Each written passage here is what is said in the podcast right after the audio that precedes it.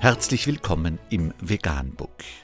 Wir liefern aktuelle Informationen und Beiträge zu den Themen Veganismus, Tier- und Menschenrechte, Klima- und Umweltschutz.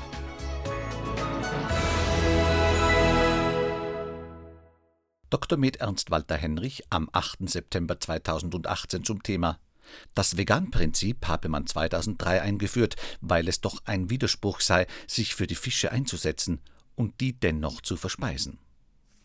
Unter www.faz.net ist nachfolgendes zu lesen. Die Umweltorganisation Sea Shepherd hat sich dem Schutz der Meere verschrieben. Auf der Me-Convention erklärt der Niederländer Alex Cornelissen, warum die Zukunft der Ozeane unser aller Zukunft ist. Das Captain ist kein Künstlername. Der Holländer Alex Cornelissen darf tatsächlich auch große Schiffe fahren, wenn er auch 2015 das bisher letzte Mal richtig auf See gewesen ist. Im Jahr zuvor war er zum CEO der Umweltorganisation Sea Shepherd gemacht worden, die ihren Hauptsitz in Holland hat. Das raubt ihm jetzt die Zeit. Sea Shepherd hat sich seit 1977 dem Schutz der Meere verschrieben und wird leider oft mit Greenpeace verwechselt. Heute fahren 13 Schiffe für die Organisation. Die größten sind 50 oder gar 60 Meter lang. Meist werden gebrauchte Schiffe gekauft, doch die 60 Meter lange Sea Warrior war eine Neuanschaffung für fast 10 Millionen Euro. Spenden und viel Merchandising, Jacken, Schuhe, Brillen, auch übers Netz, sichern die Finanzen der Umweltschützer, die auf ihren Booten rund 50 Festangestellte beschäftigen. Der Rest tut freiwillig und ohne Salärdienst. Mindestens drei Monate, aber besser mindestens sechs, sagte Cornelissen im Gespräch mit FAZ.net. Warum er auf der Me-Convention auftritt? Ich bin gefragt worden, scherzt er. Aber in der Regel lasse er keine Gelegenheit aus, um vor größerem und kompetentem Publikum für seine Sache zu werben. Und die Zukunft der Meere sei auch unser aller Zukunft. Er selbst stehe den sozialen Medien sogar eher kritisch gegenüber, persönlich nutze er sie kaum. Aber natürlich seien Facebook, Instagram und YouTube unheimlich wichtig fürs Image, die Werbung und auch zum Sammeln von Spenden. Aktuell kümmere sich Sea Shepherd hauptsächlich um die Überfischung der Meere, in erster Linie in Afrika, vor den Küsten von Gabun, Tansania oder Liberia. Natürlich habe man keinerlei Kompetenzen, aber sehr oft sei die Küstenwache an Bord, die das staatliche Gewaltmonopol dann durchsetzen kann. Eigene Schiffe hätten diese Länder kaum. Man kümmere sich aber auch um den Walfang in Japan oder das Problem, dass kleinere Wale zu oft in der Ostsee als Beifang vorkommen und dann in den riesigen Fischernetzen verenden. Wen die Abenteuerlust packt und wer mitfahren will, was im Prinzip jeder kann, der gesund ist, eine große Hürde gibt es. Auf dem Schiff wird vegan gelebt und Alkohol sowie Zigaretten sind auch verboten. Das Vegan-Prinzip habe man 2003 eingeführt, weil es doch ein Widerspruch sei, sich für die Fische einzusetzen und die dennoch zu verspeisen. Auch er lebe seither vegan. Aber bei uns muss niemand hungern, verspricht er. Es werde hervorragend gekocht und mit veganem Fleischersatz könne man sogar die Küstenwache von Gabun überlisten. Denen haben wir erzählt, dass es Lamm sei, und sie wollten es am nächsten Tag gleich wieder haben. Was die digitale Welt angeht, sie ist heute auf den Schiffen längst angekommen. Internet und E-Mail per Satellit seien selbstverständlich. Darauf müsse man also nicht verzichten.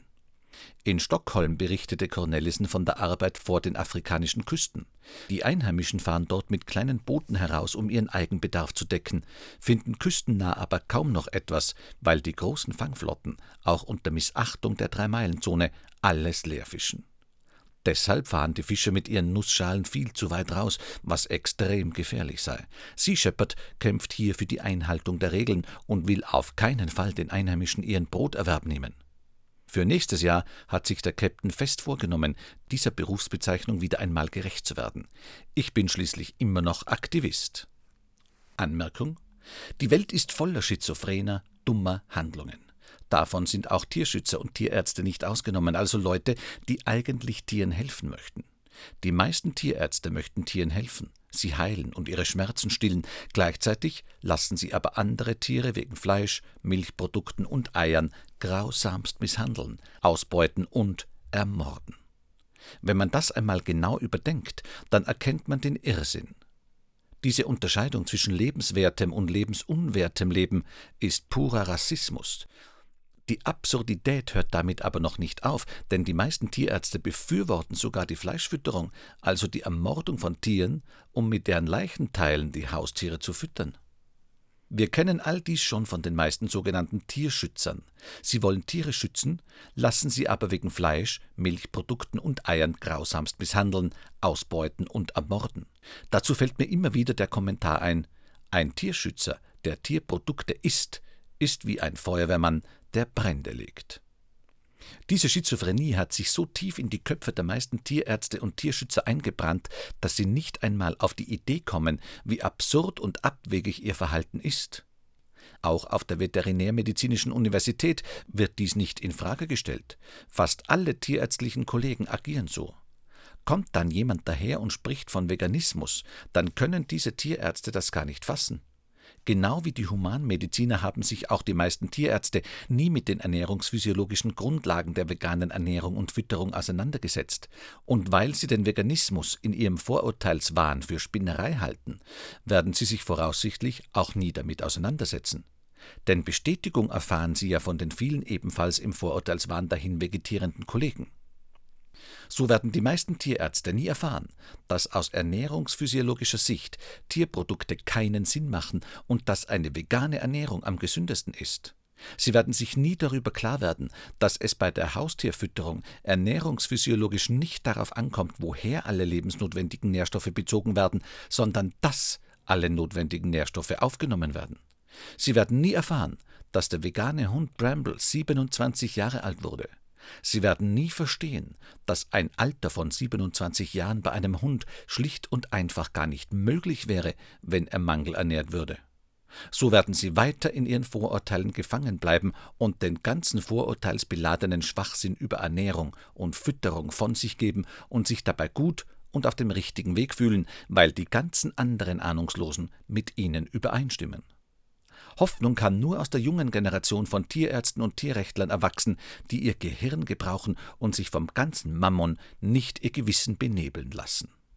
Vegan, die gesündeste Ernährung und ihre Auswirkungen auf Klima und Umwelt, Tier- und Menschenrechte. Mehr unter www.provegan.info.